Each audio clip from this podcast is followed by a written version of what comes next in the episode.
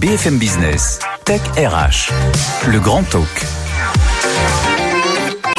Et c'est parti pour ce très très grand talk de 26 minutes, mais en même temps LinkedIn, c'est tellement un sujet vaste, intéressant, qu'on ne pouvait pas euh, rester et survoler euh, quelque peu euh, cette thématique. Alors forcément, je vous ai préparé la crème de la crème de LinkedIn, on peut le dire. Caroline Mignot, cofondatrice de Refer et hôte du podcast Marketing Square, Christelle Defoucault, animatrice du podcast Trouveur d'emploi sur Management Magazine, Karim Eshmi, on va dire tonton Karim plutôt, hein, tonton Karim, et euh, bien évidemment Flaubert Villiers, cofondateur de la manufacture RH. Euh, Karim, on le, on le rappelle, directeur de Find Your Way. Bonjour messieurs, dames. Bonjour. Merci, merci d'être avec nous sur le plateau de Tech RH. Alors on va parler de plusieurs choses, notamment euh, de LinkedIn pour les RH, pour les dirigeants, pour les recruteurs, mais aussi pour les candidats. Il y a beaucoup de choses à dire.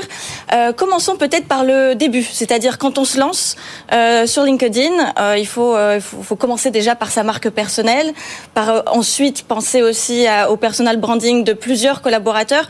Par quoi on doit commencer en fait? Très concrètement, Christelle? Alors je dirais que si on est candidat, il faut considérer que LinkedIn n'est pas un CV géant, c'est une vitrine. Et c'est une manière de se montrer différemment. C'est une manière de euh, montrer euh, ce que l'on vaut professionnellement au-delà d'un CV. Un CV, c'est un bout de papier. Rien ne ressemble plus à un bout de papier qu'un bout de papier. Alors que sur LinkedIn, on peut montrer comment on parle, comment on écrit, on peut interagir et surtout, on peut rentrer en contact avec euh, la plupart des dirigeants et des recruteurs pour peu qu'on sache bien le faire. Alors ça, c'est si on est candidat. Côté candidat. Voilà. Mais si on est recruteur, dirigeant, DRH, c'est eux qui nous regardent aujourd'hui.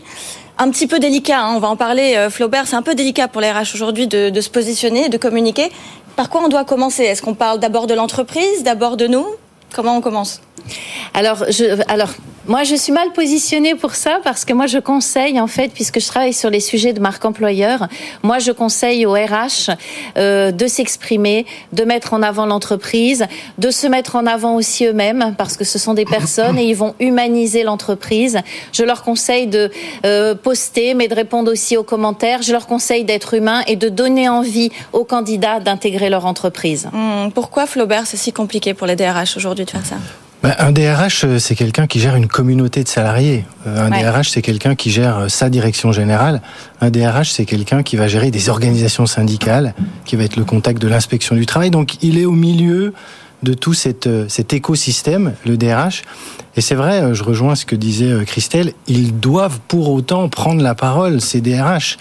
Pour répondre à votre question, ils doivent parler d'eux dans l'entreprise, donner la tonalité du DRH, qui il est, ce qu'il vit, ce qui, se vit en entreprise. C'est pas naturel pour eux, pour autant, il faut vraiment qu'ils le fassent. Caroline, comment les aider à passer ce cap, à se dire si moi aussi j'ai le droit à parler de moi Comment le, leur donner des petits tips?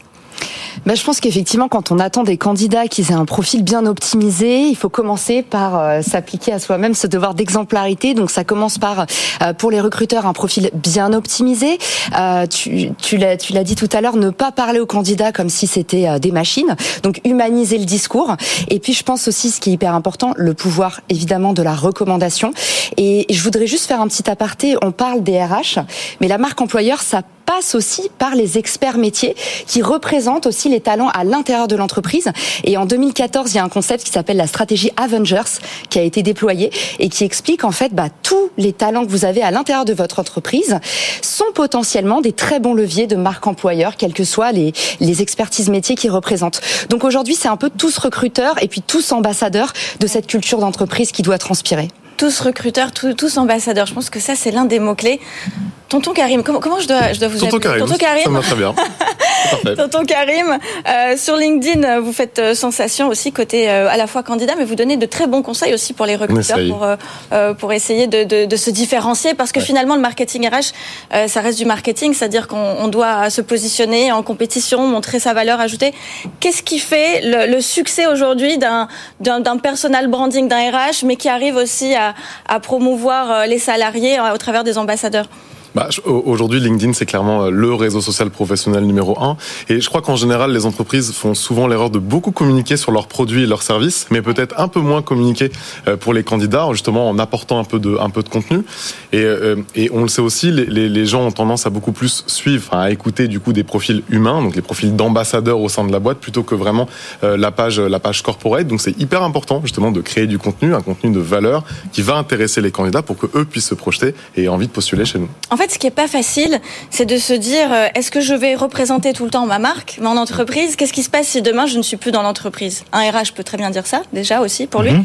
Donc est-ce qu'il y a euh, le juste milieu à avoir entre communiquer suffisamment sur mon entreprise et les valeurs de mon entreprise versus qui je suis en tant qu'humain, en tant que DRH qui peut potentiellement partir de l'entreprise et avoir euh, des valeurs qui le suivent? Euh, Caroline, non bah, La frontière, elle est poreuse et je pense que beaucoup de gens, et y compris nous-mêmes en fait, hein, euh, on n'est jamais complètement experts, ça bouge tout le temps. On est tous en train de se poser la question qu'est-ce qu'on peut dire ou pas sur LinkedIn? Où est-ce qu'on place cette frontière? Je pense qu'en fait, ce qui est important, c'est de communiquer sur les choses qui font notre raison d'être et qui font qu'on a choisi notre voie professionnelle.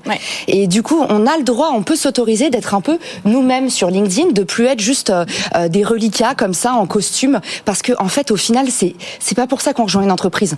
On rejoint une entreprise parce qu'il y a des profils inspirants, parce qu'il y a des gens qui transpirent leur passion. Donc pour moi, en fait, la bonne euh, façon de répondre à cette question, c'est sur votre profil, on doit comprendre qui vous êtes, pas seulement ce que vous faites. Très bon point. ça veut dire ça, ça lance l'autre débat sur euh, une fois qu'on a compris qui on est, ce qu'on fait. Euh, comment on va utiliser les outils Là, on rentre un peu plus dans la technique de LinkedIn, notamment LinkedIn Jobs. Je sais que maintenant il y a de la vidéo, il y a plein de choses. On va parler aussi de cooptation. Comment on utilise peut-être, tonton Karim, un peu, un peu plus cette plateforme euh, concrètement pour Alors moi j'ai peut-être moins l'aspect technique pour LinkedIn Jobs, mais... Qui l'a d'entre vous? Un peu plus? Moi, je n'utilise oui, pas LinkedIn. Oui, expert, qui est expert LinkedIn Jobs? Non, pas bon. C'est vrai, ok. Le, non, non j'allais te dire, le, ce, qui est important, je pense aujourd'hui, quand on pense, en, quand on pense, pardon, euh, offre d'emploi, enfin, c'est quand même une des premières mm-hmm. euh, passerelles pour que le candidat du coup euh, se projette et postule au sein, au sein de la boîte. On pense notamment beaucoup aujourd'hui aux annonces augmentées, donc au fait d'avoir de la photo, d'avoir de la vidéo. Welcome to Jungle l'a vachement impulsé mm. il y, a, y, a, des années. Et aujourd'hui, je pense que les candidats attendent ça, attendent d'avoir un maximum d'infos donc du coup, qu'on passe par LinkedIn Jobs ou d'ailleurs d'autres plateformes, peu importe, hein, quand on a quand on a une offre d'emploi, je pense qu'il faut qu'elle soit la plus complète possible. Et plus il y a d'infos et plus il y a euh, au-delà de juste on est leader sur notre marché, mais plus il y a des choses un peu impactantes, plus forcément ça va pousser les candidats à y aller. Christelle, oui, qu'est-ce qui Oui, allez-y, vous avez compris. Alors j'irai au-delà euh, de ça aussi. Moi, ce que je remarque, c'est que parfois on va trouver euh, soit des DRH, soit des recruteurs, soit des ambassadeurs qui vont publier une offre euh, sur le réseau, qui peut donner envie, en effet, avec de la vidéo, avec des choses un petit peu sympas. Et puis il y a des gens commencent à répondre, à dire ah ben je pense à un tel pour ce profil, je pense à un tel. Et puis qu'est-ce qui se passe? On voit le, la publication et aucune réponse aux commentaires. Ah. Et là, c'est il faut vraiment toujours tenir compte que LinkedIn est un réseau humain, c'est un réseau d'interaction, c'est un réseau d'échange. Et je trouve qu'en termes de marque employeur, si on publie une offre et qu'on ne répond pas aux commentaires, on n'est déjà pas là. C'est vrai. Et ça, ça peut vraiment freiner des personnes. Et on le voit, hein, des gens mettre, oh, bah, écoutez, vous répondez même pas à mes commentaires, je sais même pas si je vais aller chez vous. Il ne faut pas que côté RH, que les recruteurs, euh, il faut pas que les recruteurs oublient que aujourd'hui, les candidats les recrutent. D'autant plus que c'est le premier contact que le candidat a, il passe derrière le rideau. Et là, c'est le premier contact réellement. Alors, il n'est pas physique, là. Il est à travers euh, un message. Mais voilà, c'est la première image que l'entreprise va donner concrètement d'elle-même, au-delà de ce qu'il y aura décrit dans l'annonce qui sera très sympa toujours.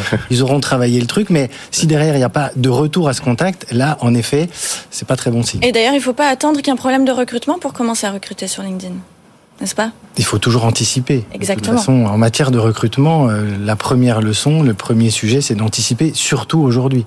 Oui. Ça, c'est Vous faites souvent d'ailleurs le parallèle avec une célèbre publicité The bifidus actif. Alors sur, sur, la marque employeur, j'aime bien euh, cette image du, du, bifidus actif.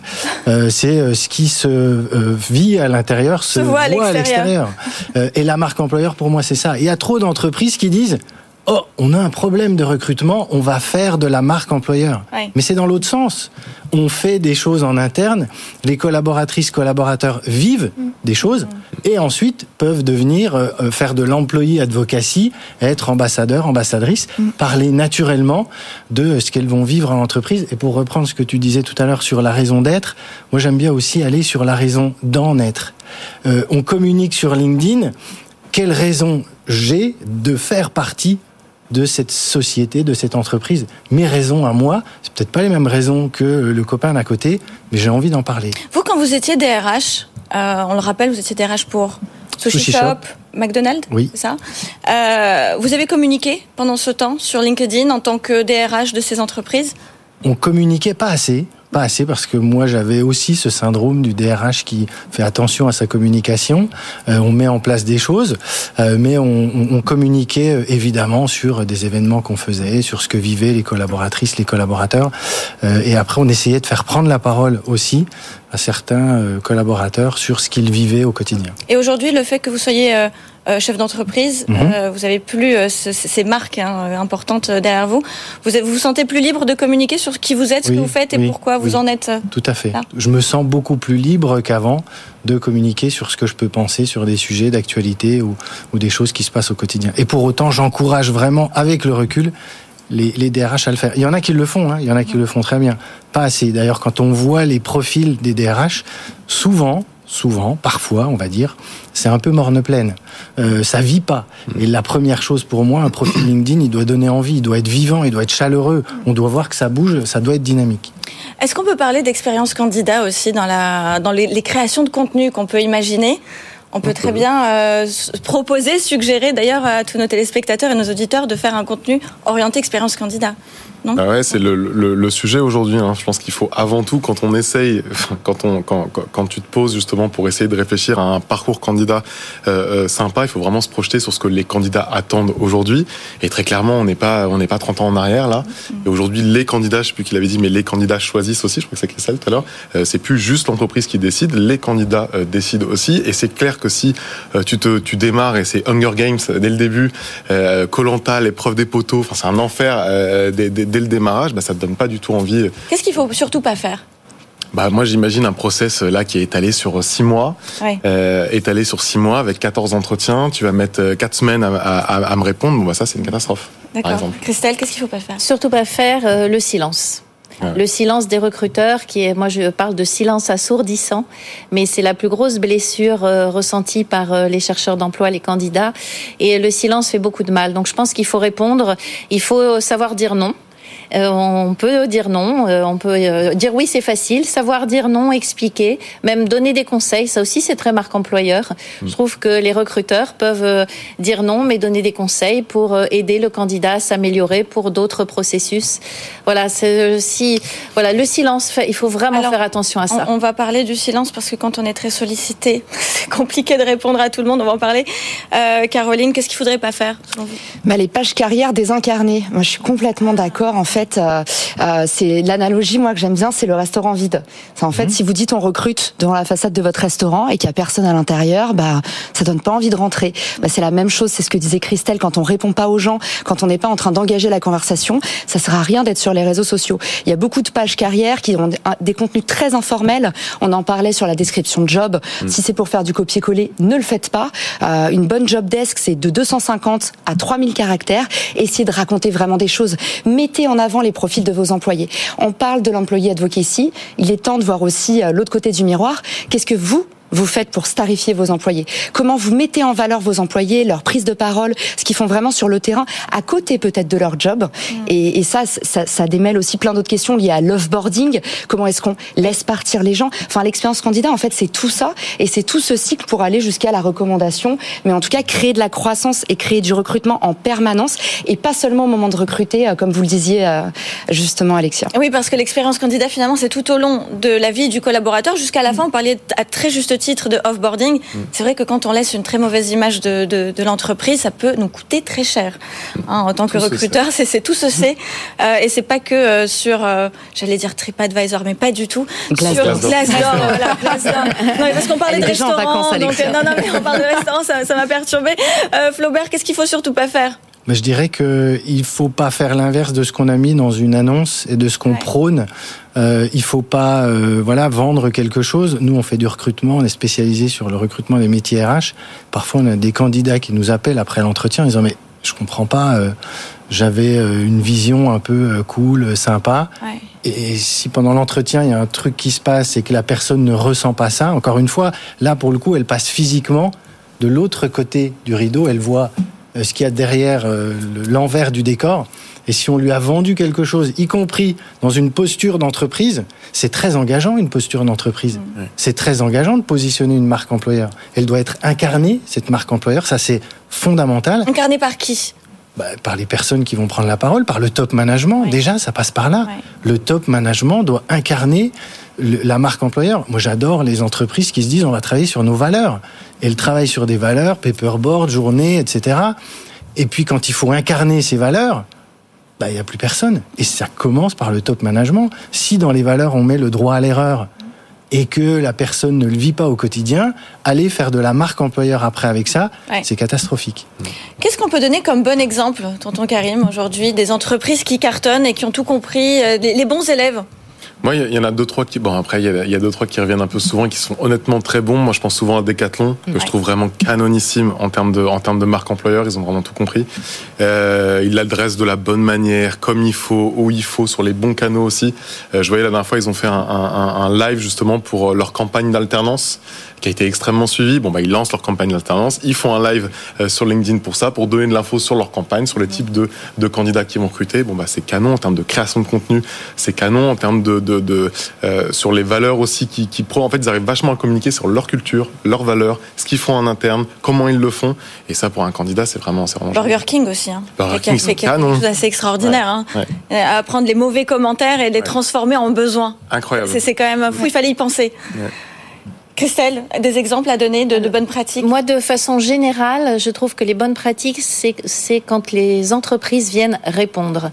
Je, On revient moi, sur le, le Je reviens là-dessus oui, oui. parce que je, je reviens... Euh, non, parce qu'on parle de LinkedIn. Ouais. LinkedIn n'est pas un média. LinkedIn est un réseau. Et un média va publier, un réseau va publier et ensuite interagir. Et je trouve que trop d'entreprises ne comprennent pas ça au travers de leur page entreprise où il y a zéro interaction ou au travers d'une communication d'un dirigeant ou d'un recruteur qui ne répond pas. Donc venir en commentaire, c'est top. Moi, j'ai un petit exemple j'ai fait une publication un dimanche soir en disant euh, euh, pas du tout professionnel. Hein. Gros bisous euh, à tous ceux qui ont le cafard du dimanche soir. Bon, et cette publication a généré énormément de commentaires. Et euh, une personne, mais ben moi ça fait six mois maintenant. Non, non elle met neuf mois. Neuf mois que je n'ai plus le cafard du dimanche soir. Les gens viennent lui dire en commentaire ah bon vous avez eu un bébé etc.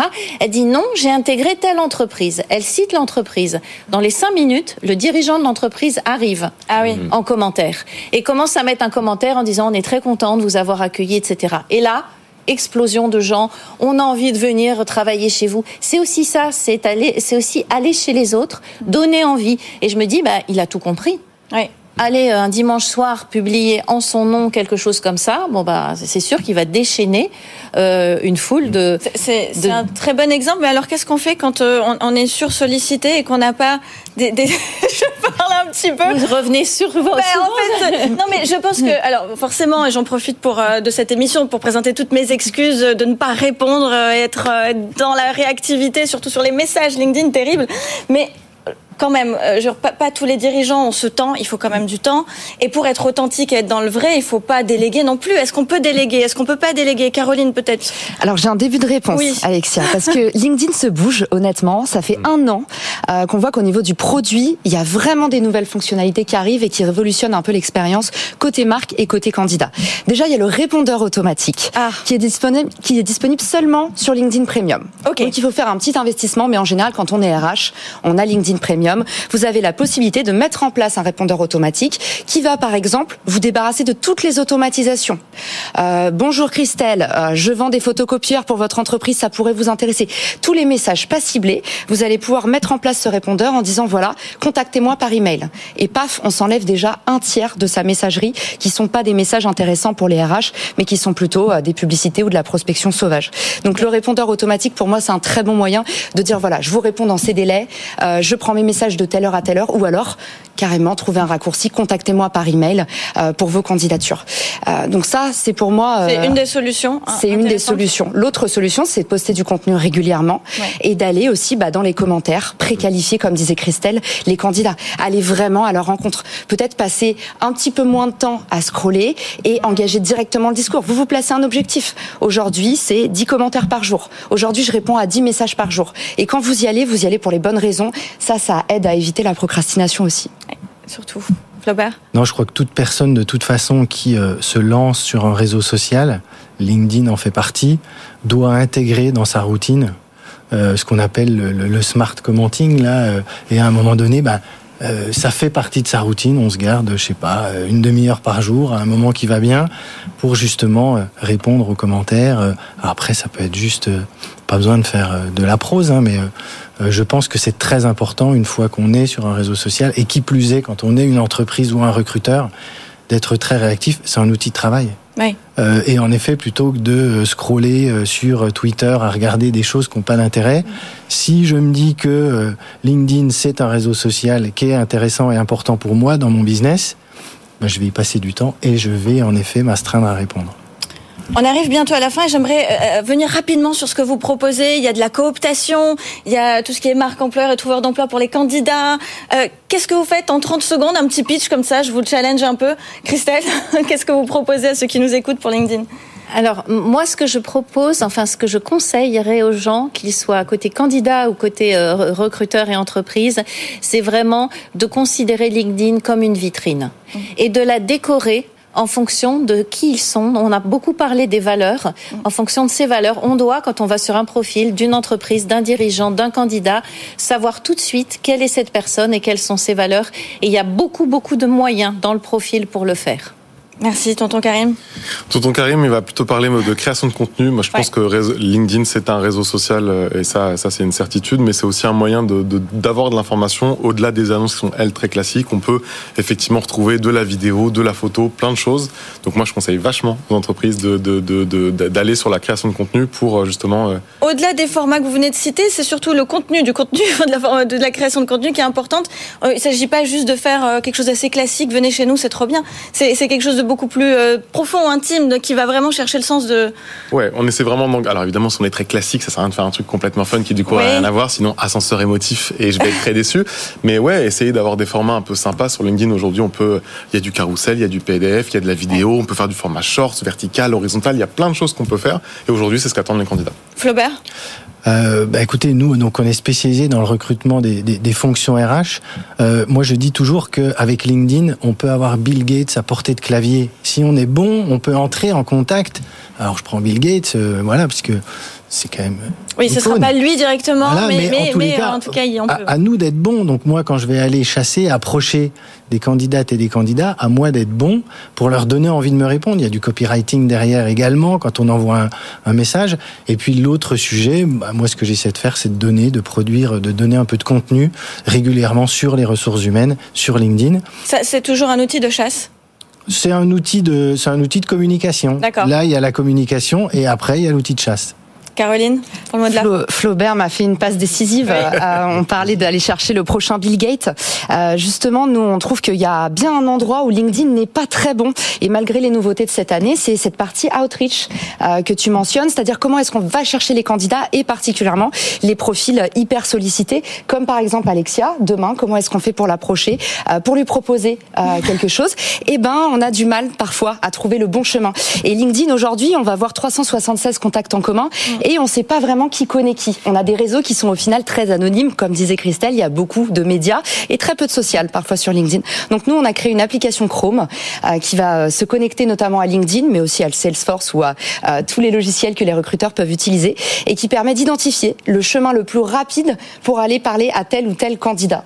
Donc sur les profils très sollicités, ça vous permet de solliciter euh, des introductions chaudes et de convertir beaucoup plus des candidats, de décrocher beaucoup plus de rendez-vous. Donc voilà, c'est ce c'est le, parfait mot de la fin. Merci beaucoup Caroline, merci à tous euh, de, parler de cet outil important pour euh, les RH. Je vous dis à la semaine prochaine et merci d'être resté avec nous jusqu'à la fin de cette émission. BFM Business, Tech RH.